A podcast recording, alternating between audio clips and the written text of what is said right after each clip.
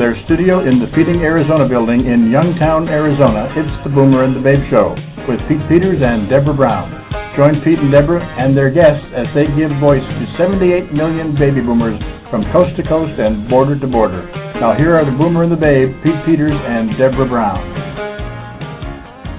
And yes, indeed, this is the Boomer the Babe Show, and everybody is welcome to it. It is 11 o'clock in the morning in Phoenix, Arizona, and it is also 10 o'clock on the West Coast, where our guest is 1 o'clock past the lunch hour, maybe lunch hour continuing on a Friday on the East Coast. We hope everybody's having a great day, regardless of where you're listening. Uh, this is the Boomer and the Babe Show. As I mentioned, I'm Pete Peters. Deborah Brown is on her way back to the office studio. She spent the morning in a grandparents' reading situation, reading to our first grade granddaughter's class. I think they were reading Dr. Seuss books this morning. Uh, she was invited by a special invitation by our granddaughter for Grandma Deb to come and read to the class. So she took that advantage, and she really had a great time, by what I uh, understand. Uh, a little conversation I had with her before she left. So uh, she was out having a nice time this morning, and having a well deserved break from everything that we do. And everything that we do includes typing up uh, people's transcripts and getting them and converting them to ebooks and mini books. Uh, Deborah is in charge of that. Uh, she is the editor, so to speak, of many people's books, helps build websites, and does many other marketing things for people in their businesses. And you can find about the, find out about those on boomerandthebabe.com. We invite you to visit. The website is in a state of flux as we add as we add new features to what we do, uh, one of the newest things that we are going to be adding, or has, has been added, is Straight Down the Middle, my golf show that we do once a week. I love golf. We talk golf here in Arizona and have some interesting guests. Uh, last weekend we were out at the LPGA Founders uh, Legends, rather LPGA Legends event in Sun City West. Talked to Hall of Fame golfers, uh, Patty Sheehan, uh, amongst them, Rosie Jones. Uh, very, very interesting kind of conversations and fun conversations, and these ladies are having a good time playing golf uh, on the seniors tour as it pertains to the women all that being said and all that being done, we want to make sure that we have time for our guests, and we've got a full hour to spend with her today. Her name is Linda M. Herman. She is a psychotherapist, and we're going to be talking to her about the book that she wrote entitled Parents to the End How Baby Boomers Can Parent for Peace of Mind, Foster Responsibility in Their Adult Children, and Keep Their Hard Earned Money. That's a problem and we want to make sure that uh, we baby boomers can avoid those pitfalls. Uh, Linda, welcome to the babe, to the Boomer and the Babe Show.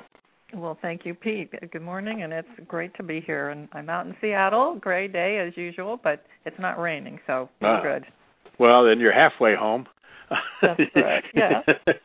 you don't have the rain. Uh, that's great. Uh, Tell me a little bit uh, about Linda Herman, if you don't mind. If Deborah were here, she would ask you for a two-minute movie, uh, okay. and that is, that is information about Linda Herman. Uh, well, prior, maybe even prior to being uh, uh, a psychotherapist. Maybe you want to go back as far as you like and uh, give us whatever background uh, you care to give us.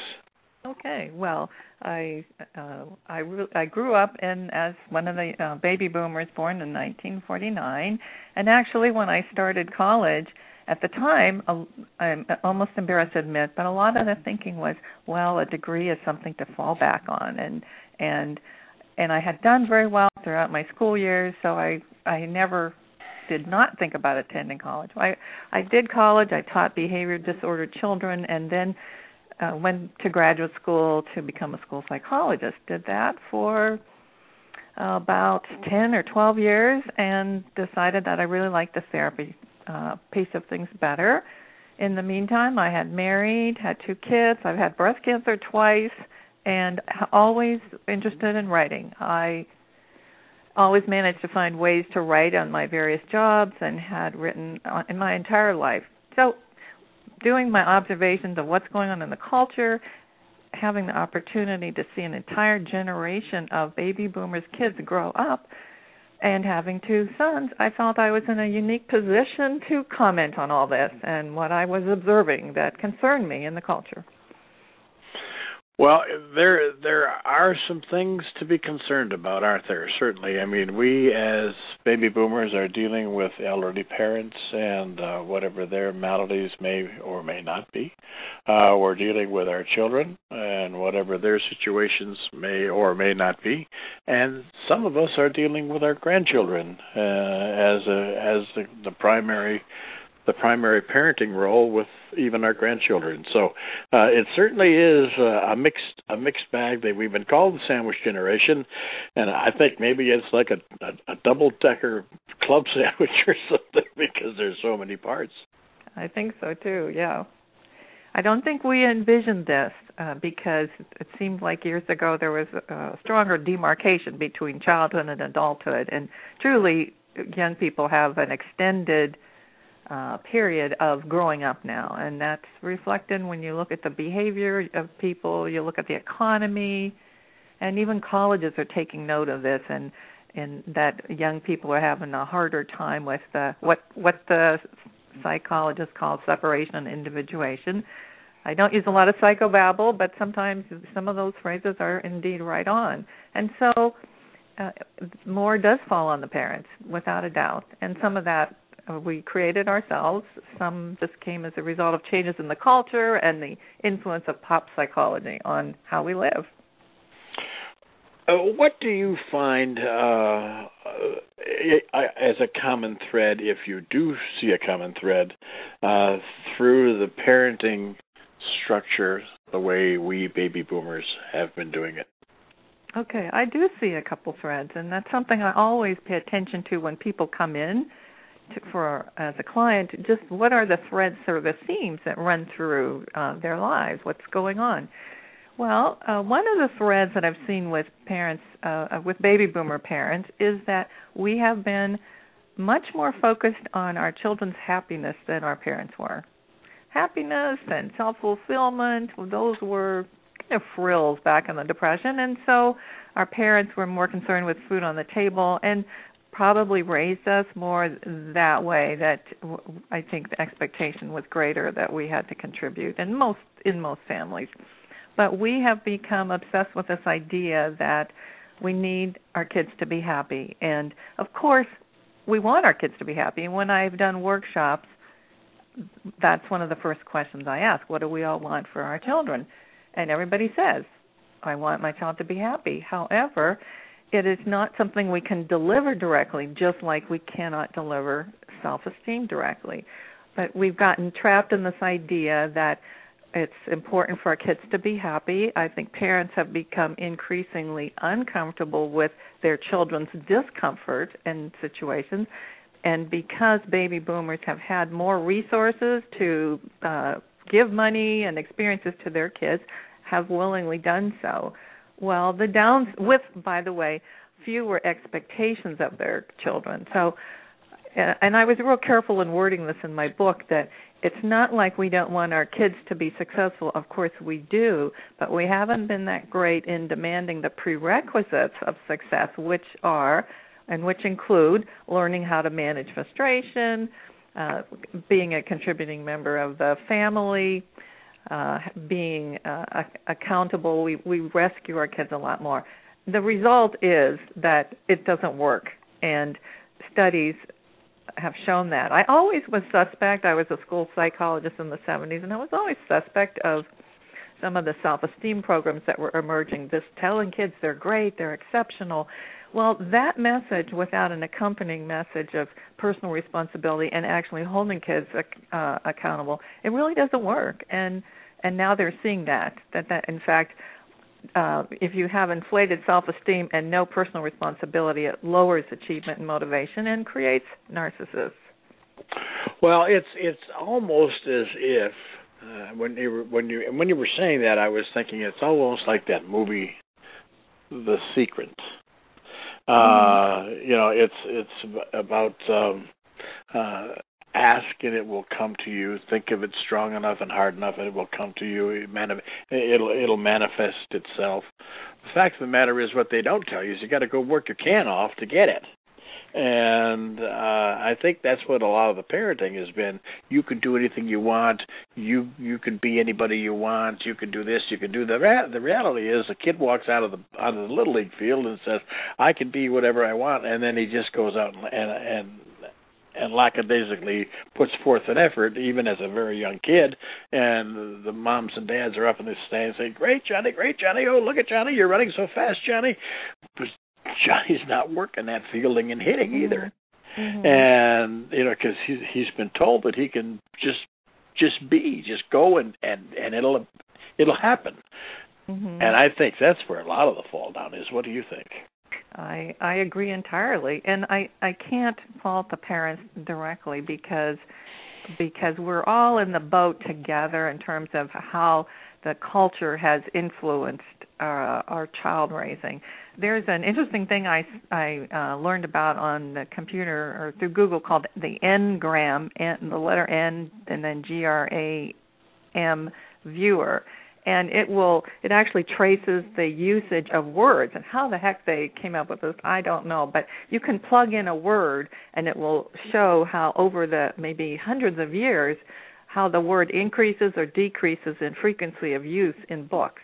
And so some words like hum- humility you know modesty uh, sacrifice uh, uh, those have dropped in usage, but talk about things like self-esteem and relationships and feelings. Uh, those of course have zoomed up in their in their usage. And we have become focused on that pick up any women's magazine and there's going to be something about uh, relationships in there and how to be happy and how to de-stress. And and so often we're looking for shortcuts and listening to uh people who say oh you know we have to protect johnny's feelings. And feelings do get hurt and and it's it's something we can work through. We can't go through life just thinking, "Oh, uh, my feelings have been hurt. Uh, a crime has been committed," because that doesn't really teach people how to cope. Remember what our mothers used to say to us: "Sticks and stones." Yes. They, you know, may break your bones, but words or names will never hurt you. Well, uh, we know that, that that's an overgeneralization, but that was their attempt at, at at teaching us something. Hey, you know, we we can move forward. Mm-hmm. It, it's it's amazing that you would. uh That's not amazing. That's the wrong choice of words. Speaking of words, bad choice on my part. Uh I find it interesting that you would refer to "Sticks and Stones," that old childhood rhyme that that mm-hmm. we all have heard so often. Because uh, I can recall when my daughter was in school, she came home crying one day, and she said, "Oh, the girls are picking on me. They're this. They're calling me names. Or they're whatever. They're they're saying nice, not nice things." And I said, "Well, what do you do?" She says, "Well, it just bothers me, and I and I get upset." And I, she was a very young girl, but she was still able to communicate it to me. Mm-hmm. And and uh, and I said, "Well, you, next time it happens, you just tell them, Panesukini Pupuyusikorfa, and you say it with an angry voice." And she said, well, "What is that?" Uh, well, we're of of Finnish, Scandinavian Finnish descent, and mm means keep your mouth shut, oh, and pupu and pupu yusi korva is rabbit ears. so, so she will remember to this day pupu yusi korva and uh, Banasukini, and she mm-hmm. And she now has a seven-year-old daughter, and I think there's somewhere along the line that she's taught that to her daughter. And you're not cursing, you're not swearing. But I said then when she told me it happened, she I asked her what uh, what uh, was the result. Basically, I asked, and she said they stopped and their eyes got big. and mm-hmm. they didn't and they, they didn't, bother me say, huh? and they didn't bother me anymore because as yeah. far as they were concerned you were now an alien and you were some not, someone not to be yeah, trifled right. not we to don't be want trifled to mess with this girl but i mean that that's i think we have to tell teach these kids a, a way to stick up for themselves but nonetheless they are also expected to participate mm-hmm. and nobody not everybody gets a trophy just for participating Sometimes you have to win the trophy. You have mm-hmm. to compete to win the trophy. Just because uh, you know a, a certificate of participation that equals the same for everybody, uh, it, it it does not give anybody a sense of achievement. I don't think, and that way it's just a case where eh, there's something else for these kids to to hang on their wall and then end up in a drawer and then end up in the round file. Hmm Well, I remember one uh piece of research that I read that I thought was so fascinating, where a woman uh took uh, two groups of two groups of middle schoolers and and, I think she had something like 400, 400 students, and she gave them uh, all the same test. And at the end, she told half of them, "You really worked hard. Wow, you worked so hard," and praised their working hard. The other group, she to whom uh, she spoke, she said, "You are so smart. You are so great and special." So she did the thing about, "Oh, you're just exceptional," blah blah blah. Well, then she offered them each group another test and said this one's a little bit harder. Uh, and the results were that the the children who were told you are so great and so special they were less motivated only half of them were even willing to try a little harder test the students who were told you are such a hard worker. I think it was like 93% were willing to to take another test you know and that's really an indication of what motivates people you know just oh you're so special because kids know at some level if if praise is kind of phony you know? Um and and so it motivation really isn't just uh something that that well and this is another whole subject area but not everybody wants to be the best sportsman sports player. Not everybody wants to is is motivated towards school and uh college. And so parents have to take that into consideration as well but there are ways that are motivating that uh don't involve just oh you're so great you're so special. And and and then because if people just feel that way all the time then they come when they come into me they really do have that entitlement attitude and that hurts them. Yes. it does not help you know?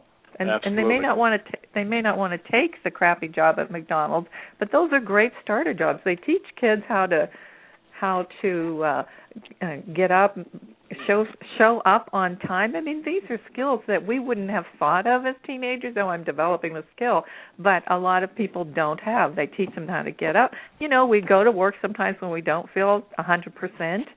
Those are attitudes and skills that you can't just get if you're 21 and and you've never worked. Yeah if you've missed it Mm-hmm. You know, if if you missed it by that time, even if you've been, even if you've gone to college, you've scraped by, you didn't contribute to your own education as far as the dollars were concerned. It was just given to you. You had the credit card to do whatever you wanted to, and you went and looked at it as a big four year social out, uh, a, a, a social vacation. Um, got away with a degree somehow by some manner, shape, or form. And now all of a sudden you take that into the workplace. Many of those folks have a rude awakening, don't they? Mhm. Yeah, and and people are looking at the generations X, Y, and and I guess Generation Z are those who just turned 18. That was kind of news to me, but those just coming of age, they are. It's there's some hopefulness here because many of my older clients come in and say, "Oh, these younger people, they just don't have the work ethic," and they will come in stressed because they're doing the work of uh two or three people while the younger person will maybe just do what he's asked to do but no initiative to try you know ask for more or work harder but uh the younger people really are used to being kind of uh more uh hand fed. And so they don't have the many of them don't have the initiative in the generation. Y in the same way. They don't have because it's been a different life experience for them. They have not had to to uh work so hard for things. And and they're used to lots of reinforcement. They need and and so people who study this for workplace uh reasons are saying these young people need a lot more uh reinforcement and praise and direction to get them to do what's expected so a lots of a lot of cultural changes i think it's fascinating myself oh absolutely i i i would certainly agree with with that assessment. Uh, I, I see what, what what I see in my per, my personal situation with dealing with my uh, daughter, uh, who is now, my God, she's 38 years old. but Amazing, uh, you know, they do grow up, don't they? Mm-hmm. Uh, but and the and the and the granddaughters. I see my method of parenting uh in my daughter and she is in some ways and her husband are in some ways parenting their children the same way in that they are expected to do things at at 3 and 7 they mm-hmm. are expected to participate in the family activities even if it's cleaning up the playroom mm-hmm. even if it's put, maybe putting the Tupperware drawers in order, uh, whatever you know, keeping your keeping your bed clean. The little one doesn't necessarily have to make her bed, although she tries to like to mm-hmm. like the Dickens to make her bed, uh, because her big sister makes her bed. And and but there is this it's this pass along situation that came from myself, my her mother, or my ex-wife, and uh, and down to my down to my daughter, and now down to her daughters, and and and it's it's nice to see it flowing downhill because my daughter is a very motivated person. My son-in-law is a very motivated person. They're professional people. They have their degrees. They're raising a great family, uh, mm-hmm. and I can see the same thing happen for these two youngins. Uh, well, that must make you feel really good. Well, it makes me feel tremendously good. Mm-hmm. I mean, you know, uh, if I were to, I mean, I just uh, were thinking to myself that if I were to check out tomorrow, uh I've done what I think I could have done, uh, the best I, mm-hmm. I could have done given the circumstances that I was working in, which were not always perfect, but certainly good enough uh, that I could have that, give them that direction. Mm-hmm. Uh, well, I, go ahead. Go I'm ahead. sorry. No, no, I'm sorry. Go ahead. Oh, okay. Well, you said something that I think is so important. You, your daughter and her husband give the little kids things to do that uh, they that in essence is making them participants in the family, and that is so important. Uh, and I will say, pretty much uh, without any uh, reservation, that the some of the unhappiest teenagers I've seen in my practice have been ones of whom nothing has been expected, and so they they uh, they fall into this trap of uh, just really being kind of alienated from you know their families or what's going on around them in the family. And they when i start to change the the focus of the family where it isn't on oh gee so and so's unhappy you know we got to keep making him happy. He wrecks two or three cars buy him another car. That and so he's satisfied momentarily but soon that throw wears off uh, when we change that to this person has some has to uh, do some things and participate, their mood really lifts. I mean, sometimes I've had teens, you know, they come in with a, the co- 14 year olds with coach purses and and um and if people have a money like that to spend on their kids and that's that's kind of normal for them I say, you know, go for it, help the economy.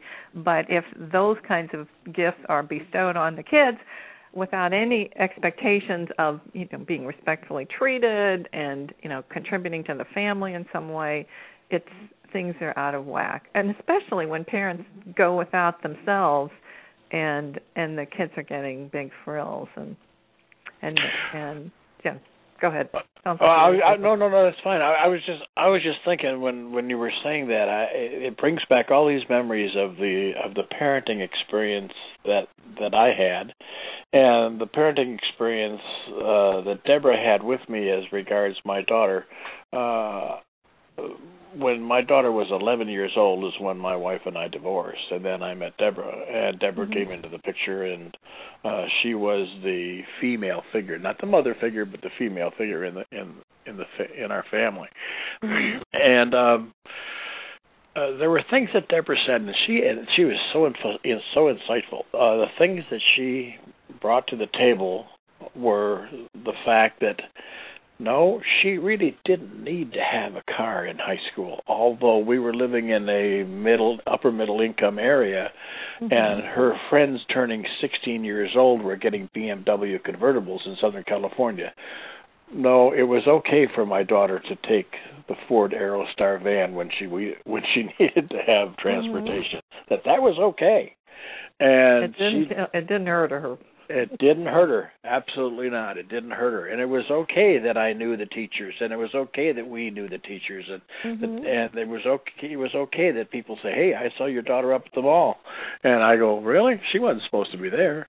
Mm-hmm. Uh, and and she learned real quick that uh dad has eyes in the back of his head. How did you find that out dad? Mm-hmm. that's really not important. The fact of the matter is you weren't supposed to be there and you know it. And so i mean that's a parenting thing uh that that old thing about it. It it takes a village or whatever you want to call it. But the fact remains i remember there were a couple of times when i was very glad that somebody said they saw her somewhere. And they were not saying it to to get her in trouble for mm-hmm. they were just like, Oh, I saw your daughter mm-hmm. and uh and that was a good thing. That was a good mm-hmm. thing. And for us then to be able to do whatever we were going to do to address that situation, uh then it then, then it was on us. And mm-hmm. uh it, it was a it was a it was a great a great deal and i mean i remember after she graduated high school she says you know dad she was addressing dad uh, her dad me and deborah both we were out having lunch and uh she said you know i never thought i'd ever say this but it's a really a good thing that you didn't get me a, let me get a car when i was in high school wow. she said i, I she said I would have been in more trouble than you had ever imagined. yeah. Well, that's interesting. Yeah. Yeah. Well, you know, we didn't buy our car, our children cars either, and and we could have. And mm-hmm. in fact, some of their friends drove nicer cars than we drove. Yes. Uh, as parents, but uh they they saved their money and um and they they bought cars. I mean, when you know, eventually we let them use our cars, but we did not purchase cars for them, and they had to chip in on the insurance. And uh and I it it didn't hurt them. And they also knew I mean they knew that by working hard for something that they had to take care of it because it was not going to be easily replaced. If if they wrecked the car, you know, we were not going to uh jump in and get them another car. You know, speaking of the discipline, it's kind of taking me down a little sidetrack. I look at the our rules like the speed limit. Um and we have a, a well, we've got I five here, which of course goes down the coast, but um how many people do we know that just go, you know, the speed limit, 60 miles in the city, or it's sometimes, you know, 70 out in uh, between cities? Uh, we don't know very many people who just uh, obey the speed limit rules to a T. But does that mean that it, they're not working? No, it doesn't mean that at all because it keeps the bulk of us driving reasonably safely, and some people get caught, but not all the time. And so our discipline or our rules for our kids are like that. We have to expect that there's going to be some pushback, and and um, but that doesn't mean that what we're doing is not working. In fact, it's a it's a sign of our kids' growth when they challenge and parenting. I call it that dance of differentiation when when young people are maturing and they're wanting more independence and the parents are deciding, oh, how much do I let go of the reins here? And um and so it can be in some families, you know, not a big struggle and in others it it, it can be quite an ordeal. And that's another factor we're talking about these situations that have worked out reasonably well, but there are families where a child comes into this world with a temperament that is really hard to deal with and I think parenting is always at some point we're going to be humbled with what happens in parenting. It's not just uh like we're getting a trophy every step along the way ourselves. But it's very hard for parents who have a child with a, a temperament that uh that makes it easy for that young person to go astray, whether it's just a personality style or a mental health issue or someone gets into substance use. I mean, especially when drugs become involved or alcohol, it's kind of all bets are off from for what you can expect because then it introduces that whole element of unpredictability, which is really hard and it pulls in the topics of, you know, baby boomers and parenting grandchildren too because many people find that they're having to care for their grandkids because maybe an adult child just is struggling or is, is not able to manage. And we can't and and you know i think we all know as seasoned parents that it's not all oh he just you know messed up as a parent. That's just it's that's a, quite an oversimplification well there have been many instances in in my parenting experience uh, that I have seen uh, friends and acquaintances having some of these difficult times with their children, and uh, and we lived in the same neighborhood. The kids went to the same schools. They had the same teachers. We had the same basic values, and uh, and I would look at this and I and they were a they were a family that was uh, intact, married, had been forever, and would be until the day that one of them died, mm-hmm. and and I was uh, from a, a family, not me, myself personally, but uh, our family was one there. There was divorce involved, and so on and so forth. And yet they had a, da- a daughter that was my my daughter's age, and she was always in trouble. I mean, she was always in trouble, always caught doing something, always oh, just in trouble. nothing, mm-hmm. nothing major, but my God, she was on the fringe all the time, driving her mother and father crazy. Well, how and did I, she turn out as an adult? Oh, she's fine. She's absolutely, well, that's great. she's absolutely fine. But she was a she was a hellion. She was a mm-hmm. rebel, and uh and I and I would shake my head and I would go, you know, there, but by the grace of God go I.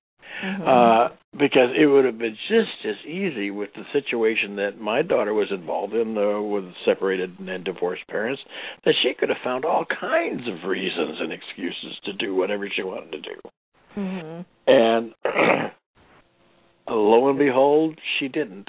Mm-hmm. I am grateful to this day that it didn't happen.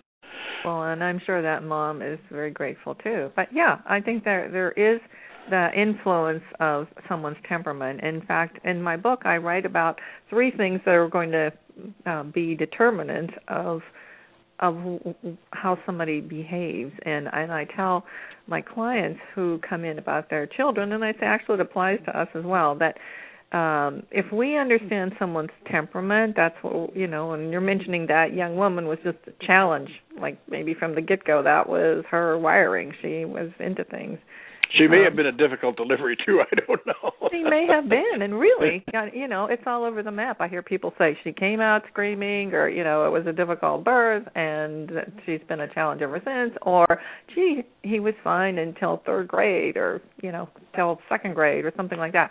But anyway, someone's temperament, their developmental stage, like where they are in their development, that's why um, the teen years are are we have the expectation that there's going to at least in the western culture that there will be some friction and some challenging and some pushback and and that is considered normal. It's just each family has to decide okay what's our limit? You know what can we take? What's crossing the line? So temperament uh developmental stage and then also um environmentally what's going on. You know if somebody uh, is having significant stress, how did they react? And if you just take the, those three factors and how they intersect with each other, it, you can make sense of, and I think that's what we try to do. We try to understand or make sense of what's going on in a particular situation. And and I think there's a lot of good news for parents that uh, many much of the friction is time limited. You know, it, that as people grow up and become emotionally independent or emancipated where they can stand on their own then um they settle they settle back down. You know they you can have adult conversations and and uh, but if if there's a, a young adult who just blows up at everything that the parent says or suggests I mean, the parent may have some part in how they're presenting things, but often part of it is, to me, I'll just think, well, that's kind of a signal maybe this person still is very tied in and is having difficulty himself or herself letting go of mom or dad. And that smoke screen of you know just getting so furious with these adults with their parents that's you know it may be that you know a, a smoke screen. And you know if we're feeling really independent and self uh kind of together in the sense of ourself and who we are we aren't going to probably react vehemently in in uh, what seem like normal situations anyways well, uh, I, I think it's it's my feeling that um, the the way the parent reacts to the situation at hand, whatever it might be, whether it be uh, volatile or not volatile, whether it be respectful or disrespectful, but the way the the parent deals with it, in many cases, excuse me, sets the tone for the whole episode, whether it continues or or whether it dissipates. That is, I think that's completely true. Yeah, and and because we we put so much um, stock in our relationship with our kids, we don't want them to be upset with us. We don't want them to, you know, dislike us. And if and if we're operating kind of under the premise that I, I my child needs to be happy, I have to and some families get caught in that trap with someone who's real difficult to please. So they're they're always on eggshells and always trying to make that person happy. And you know they do one thing and then there's temporary uh peace in the household perhaps and then and then another blow up happens. But uh I've had a parent tell me that they've had, you know, their their kids call adult children. We're talking about very insulting on the phone. If the parent starts setting, say, some financial limits and being verbally abusive, and and so a parent can respond with, "How dare you talk to me like that?" and go on and on. Or the parent can respond and say, "You know, I would really like to talk about this. The money situation is important, but I can't speak to you when you're screaming. Uh, call me when you're calmer." Click and mm. and I and um and then one lady told me that her son said, "Well, if you hang up, I'll never speak to you again." And well, that was one of those, you know, idle threats. He was the one very dependent. She hung up, and who called her right back? The son. Oh, mom, you know. So, uh you're right. How we respond uh, is a is a big factor and we cannot make somebody else change but we can only and we know this in our heads but it's hard to practice sometimes. We can only work on ourselves how we present and and i and i cover that in the book how to talk in in those situations if you have somebody that's you know really difficult or being verbally abusive or how to make that gradual change from maybe giving to the financially to the point where you feel like I can't do this anymore and and realizing that this is not helping because maybe their young person isn't changing their financial ways and and how does the parent respond and change the conversation and and start shifting things so mm-hmm. it's yeah it's interesting well i i know uh for fact that when when my daughter was young and uh, I lived in Southern California with her, and then she was with me through the school year, and uh, and came here to Arizona then to be with her mother during the summer months. Um, and she would go every couple of weekends. She would we had we had the passes on Southwest Airlines and put her on a plane and take her pick her up when she comes back. You know, mm-hmm. Friday, Friday after Friday night, Sunday Sunday afternoon type things. but it never failed. It was almost completely without fail that whenever she was coming to visit her mother here in Arizona, she would be just about the most obnoxious child prior to, prior to leaving that I that I had ever seen with regard to temper, uh nastiness, mm-hmm. just saying no. And finally I said to her, I said, Sweetie, you don't have to get mad at me so that I feel okay about you going to visit your mother. I don't have a problem with you going to visit your mother. She's your mother, and you need to go visit your mother. Mm-hmm. So therefore, don't make a battle between you and I about it, so that when you're leaving, you get to leave mad and you get to be right, and your mother gets to rescue you. Your mother's not rescuing you from anything. It's your right as her daughter to go there, and mm-hmm. I willingly allow you. I willingly allow it, and I willingly make sure that you can indeed get there. Well, what happened and, then? And at that at that point, things started to settle out mm-hmm. because she realized that she was setting it up so that she could make herself feel good about leaving me because she know that it, knew that on some level it upset me. Well, and then maybe on some level it would upset her too, you know, being away from well, you. Yes. But if she could be mad at you, that makes it easier and absolutely and on both of you. So, well, mm-hmm. that was very good on your part, and and probably gave her some real pause to think about. You know, okay, what's going on here? So yeah. Well, the, the the next step of the process was uh, at one point she was over here for the summertime, and I and I there was something going on that I I just didn't agree with at all. and she made a mistake of, of she made the mistake of telling me, Mm-hmm. and I just said, "Oh my gosh, what in the heck's going?" on?" And so on and so forth. And I got and I got a little oh, a little upset to say the least. And finally, she just snapped back at me. It's my life, and I'm gonna da da da da da. And I said, "Well, when you're ready to have me back as your father, you just go ahead and you give me a call." And I hung up. Oh wow, okay. And, she did not call. She did nothing at all. And my birthday was coming up. Uh oh. How old was she, Pete? Uh, she was 18. She was out of high Mhm. school. Mhm. And uh, uh, and Deborah said to me, she says, "Well, she's at a crossroads.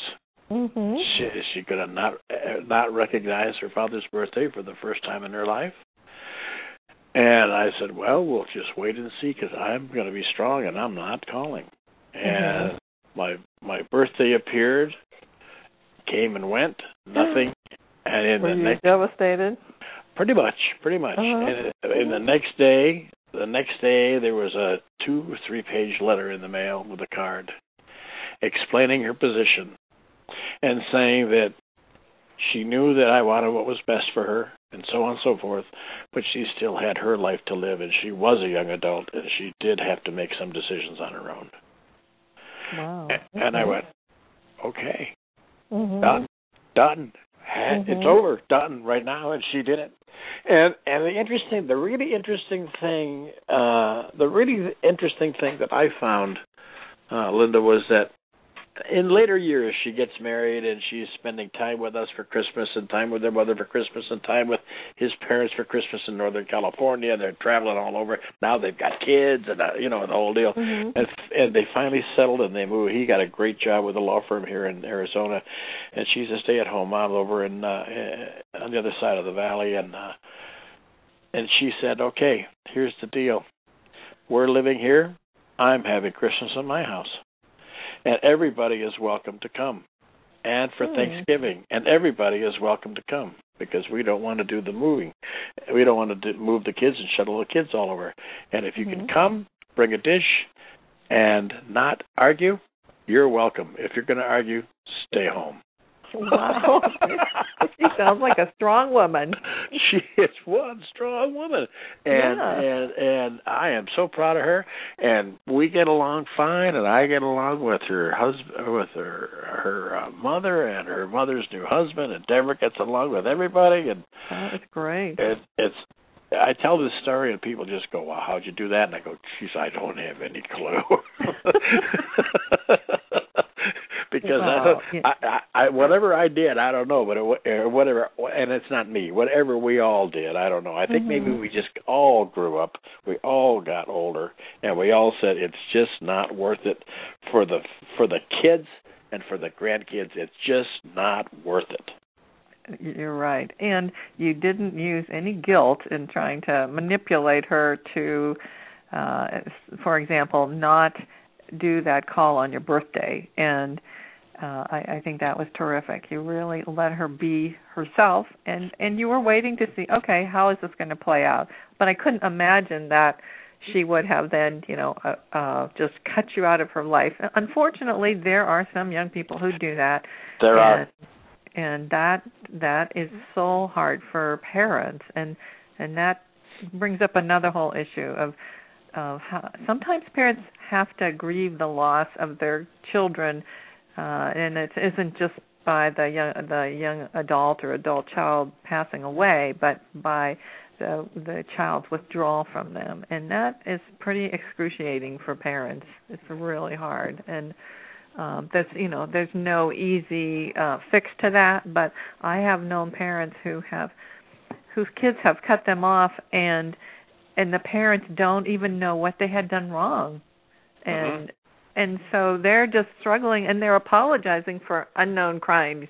And um and I do write about that. And and I have uh, a few chapters where I focus uh intensively on just a few uh, interviews with uh, several people intensively on in about five chapters on five separate topics. And and one of them is about when the parents and the adult children are alienated from each other and what that's like uh for the parent. And Uh, and sometimes, you know, I'd like to say everything works out well. It doesn't always. I mean, that's the reality that some parents have to live with, and and then kind of um, find be with people and family members who do value them and and move forward. And I am not saying that's easy. And I think those wounds they can you know really be lifelong, but people well, want to manage them. I know people who um whose parents are alive, people my age whose parents are alive and they have no communication with them whatsoever. I mean, so people they, like our age range and with their elderly parents have no contact. Their, exactly, and mm-hmm. uh, and and those same people have the same type of thing brewing with their children, and, and I find that very interesting to mm-hmm. to witness that. Well, I do think that there's some precedent that is set, if, and and I've seen that in some families where that's how they manage uh conflict and there's this shunning or shut somebody out. That's very frightening uh for people who are witnessing that in the family because the stakes are high and sometimes the message is you don't you cross me or disagree because the same uh, if not verbally spoken uh, a family member may think this this could happen to me too. You know i could be cut out of the the family. And yeah one wonders usually there's quite a history.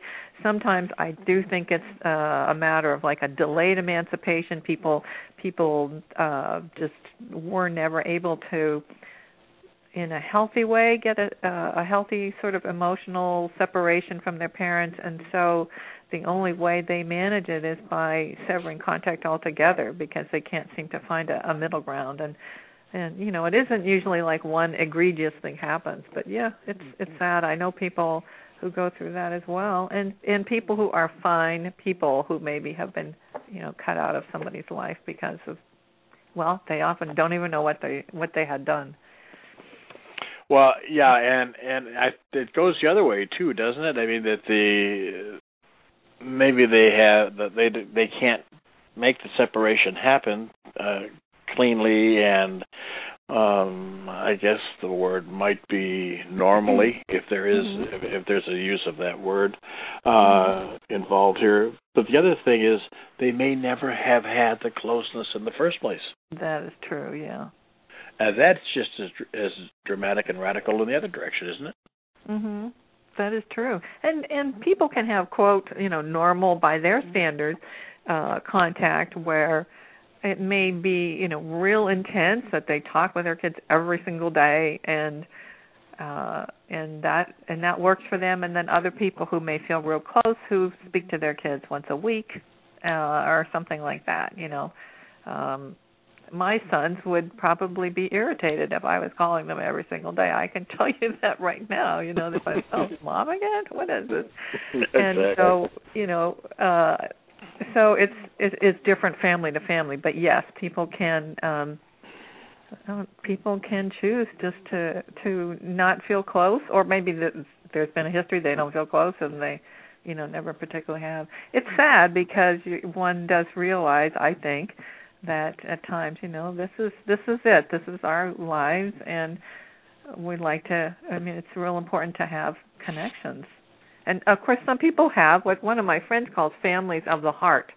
They will feel closer to people whom they've met and have developed deep relationships with than they're able to do with their biological relatives. So I find that I find that interesting. Uh, I, I know several people that are in a situ are in situations like that that uh, they may have their own family, their own biological family, and then they have these other people that they spend time with, and they travel with, and they mm-hmm. do everything. They do everything with, and and their family is kind of like a drop by family on certain occasions. Uh, the family will drop by.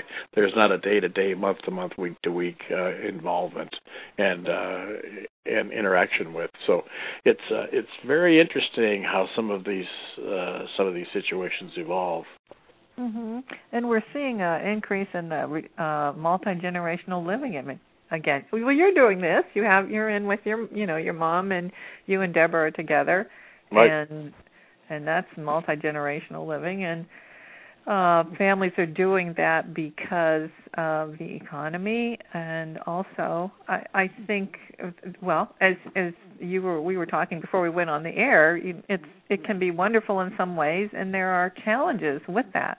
Mm-hmm. But I'm absolutely seeing, yes, yeah, seeing an increase in that with young people because they it's the uh, economy has uh, forced them out of their homes or they're realizing hey if we pull our incomes we can you know have a two gener two or three generation home. So um i think it's again i think it's a real fascinating time in the culture and and i'm interested to see how the like our children's children how that generation grows up and and their take on all this as well Yes, exactly. I'd like to. I, this is one time I'd like to live forever, just so I can see how they're going to handle it, mm-hmm. what they're what they're going to do with it, with it once they once we're out of the picture, and how are they going to handle it to handle the situation?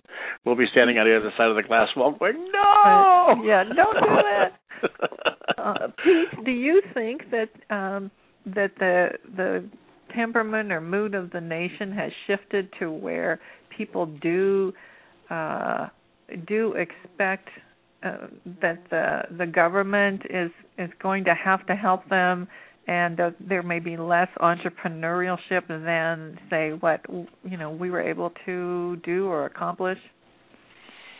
Wow, I'm getting asked the question. Uh, yeah. um, and this is a chat, so. Yeah, I understand. hmm Uh, I'm not trying to be middle of the road, but I I can see how the people that are entrepreneurs, I consider myself an entrepreneur, have uh, have the sense that uh, we can change things as entrepreneurs because I we can yes that okay, we definitely good. that we definitely can. I do think that in many cases we are held back by the government not because they're stifling me, not because of regulations, and particularly in what I do. Mm-hmm. Uh, that's not an issue with me. Not the hiring situation, not the insurance situation. Those are not issues with me because when they say small business, they're talking of hundreds of employees. I've got me mm-hmm. in depth. That so mm-hmm. we're we're micro business. Uh, we're solopreneurs. So Mm-hmm. it doesn't affect me in that respect. I can understand how um, there are because of the lack of the governmental officials making uh, making decisions rightly, wrongly, or indifferently, they don't do anything. Uh, it causes problems, and more and more people possibly are having to uh, be dependent on the government simply because they have no other place to go because nothing's being done to help them.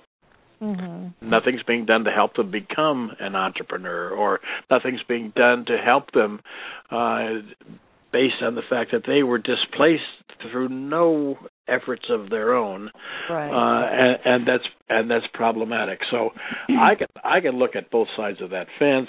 Me mm-hmm. personally, I don't care. Uh, you know, mm-hmm. Deborah, Deborah and I have this kind of this smart assy kind of way of looking at it and say, you know what, we just choose not to participate in this crap, and we're going to mm-hmm. go on doing what we do.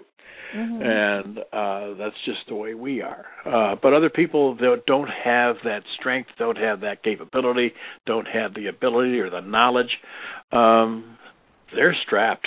They're Mm-hmm. they've got to be strapped, and Yeah. maybe the government is their last hope. Yeah. Well, I've I've uh, read about uh, Germany and how they have a quite a system when students get to high school where they uh the the government or the schools team up with private corporations who uh give them uh job training. I think they're paid during this time. And when they finish they actually are certified with some high level technical skills. And and so they come out and they know they're going to have a job. And I wonder sometimes about the idea that you know we have to make college for everybody because it is not. And and I know people that are brilliant who don't have college degrees but you know who may be uh electricians and you know uh have all other kind of skills that we absolutely need in this culture. And uh and and they do very well financially lots better than you know many of us. So right right. uh, so I think that something that could be done, and when it'll happen, maybe it is happening now, is is really looking at the educational system and how can we prepare people for for real life jobs. I mean, someone having a philosophy major when we were in college was was doable and because they could still get a job and often in biz in the business field. But now and that's part of this multi-generational living we've got young people coming out with bachelor's degrees and and they're getting jobs that formerly went to high school students Mm-hmm. because mm-hmm. they you know they unless it's something very technical or computer oriented the liberal arts degree you know art philosophy or something isn't going to pay a bill so so I'd love to see somebody uh, take a good look at education, and I, I'm sure somewhere that is happening, and I hope there's some great programs out there. Um, well, well, I think somewhere, I think somewhere along the line we've missed the boat uh, we've missed the boat with regard to everybody needs to go to college. Mm-hmm. Uh, and I will I will concede that everybody needs to have conceivably more education than high school, but it doesn't have to be a university. It could mm-hmm. be a trade school. There's mm-hmm. still needs for mechanics. There's still needs for electricians and plumbers and roofers and uh, any and any of the trades that you could imagine. These are things that are not going to be done by robots. Mm-hmm. Uh, people need to learn how to do that. People where we've missed the boat, I think, is education, education, education. Use your mind, use your mind, use your mind, and all of a sudden, using your hands is dirty. And I don't mm-hmm. mean just physically because you get grease under your fingernails. It's it's just thought you're thought less of if you have a if you have a if you're a tradesman, and mm-hmm. And and I just think that is so wrong because I've got a great mechanic and I'm glad I've got him and I tell you I don't want to get the grease under my fingernails because I don't know the first thing about it. I'll put my fingernail in there and my finger will be off. Mm-hmm. Uh, so, so but that that's why I have Wally because that's mm-hmm. Wally's my man and I take my car to Wally and I say Wally, is it worth fixing? Uh, do I need to fix it? What's the status? And he will give me a straight scoop, and I trust him implicitly when he says it. And those are positions that are well, well needed, very much mm-hmm. needed in in in this society. The same for the plumber that came to fix our toilets. The same the same for the uh, electrician that came to to reroute some uh, some circuits. All of that stuff I couldn't do. I could I Mm-hmm. do that? Yes, I could. I could also fry myself doing it. Right, or work all day and then call the plumber the next day, right? and, and and pay twice as much because I bollocksed up everything. hmm Yeah, it's so we do need uh those people in our lives because we don't we don't have all those skills and and they all become more and more technical in in what's required to do those you know jobs. So well, I, I how are we doing on our time here? Well, uh, we're we're getting right down to the short rows here. I was just about to say, and uh, what uh, what I'd like to have information from you, and if you would go so would be so kind as to tell our listeners how they can get a hold of you, uh, get a hold of you, uh, whether or not you do anything via the phone. Um, do you have classes? Do you travel? Do you speak? Where's where can we get the book? Uh, anything you want to tell us about how uh, you might be able to benefit from this hour you spent with me, and uh, this is your time for your shameless self promotion. Okay, so here it comes. Well, Parents to the End is available on Amazon and through Barnes and Noble. Uh, I also can directly uh, send people copies, so people can buy them through me, and I will send autographed copies if people would like them, and can reach me most easily through just going to my website, which is uh, www.lindaherman.com. I also have a blog, parentstotheend.com, that links to my website. And I am available for uh, speeches, and the book officially was released January 1st, so we're pretty uh, newly out there. It's published by NTI Upstream. I'm getting a terrific response and lots of wonderful reviews. So I'm expecting uh, to do more radio and uh, and live presentations. So it's it's real exciting for me. It's quite a uh, been quite a journey, and I I am enjoying it.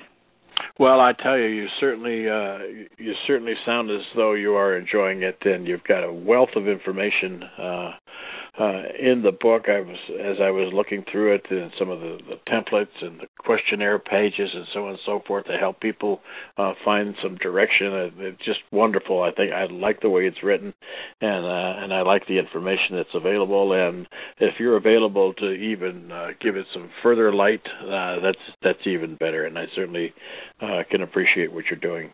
Being being a being a parent that has uh, raised uh, an adult child and uh, raised a child to adulthood, and she is on her own and successful. And knock on wood, um, mm-hmm. she ain't coming home. mm-hmm.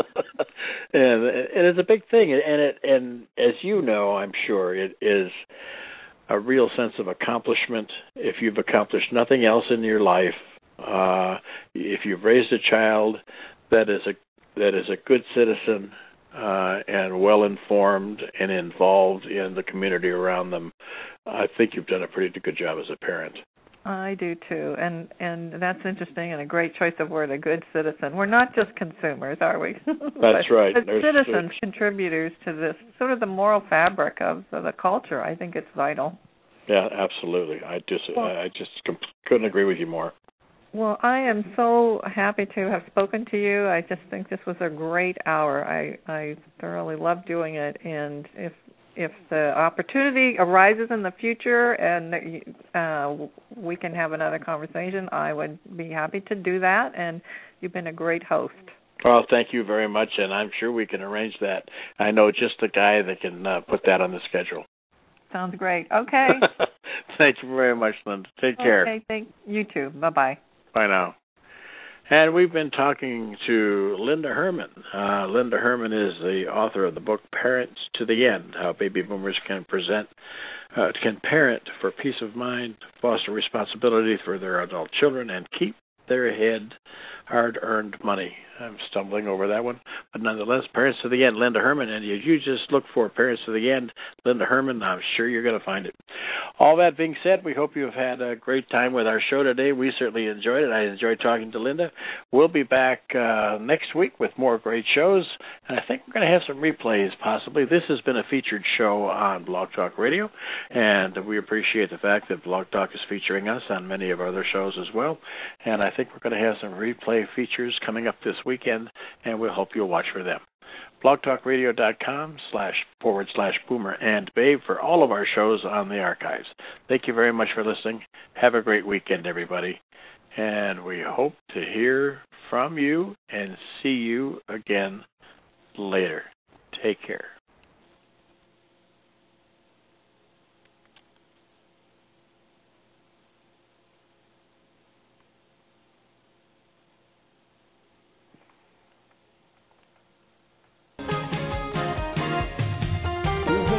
To the the Babe Show, where we bring interesting conversations to the world. Be sure to follow us on Twitter, where we tweet as Boomer and Babe, and on Facebook as Pete Peters 47. As always, you can friend us on Blog Talk Radio or sign up for our newsletter at boomerandthebabe.com. Email us at host at boomerandthebabe.com with any of your comments. Remember, at 50, you're just getting started.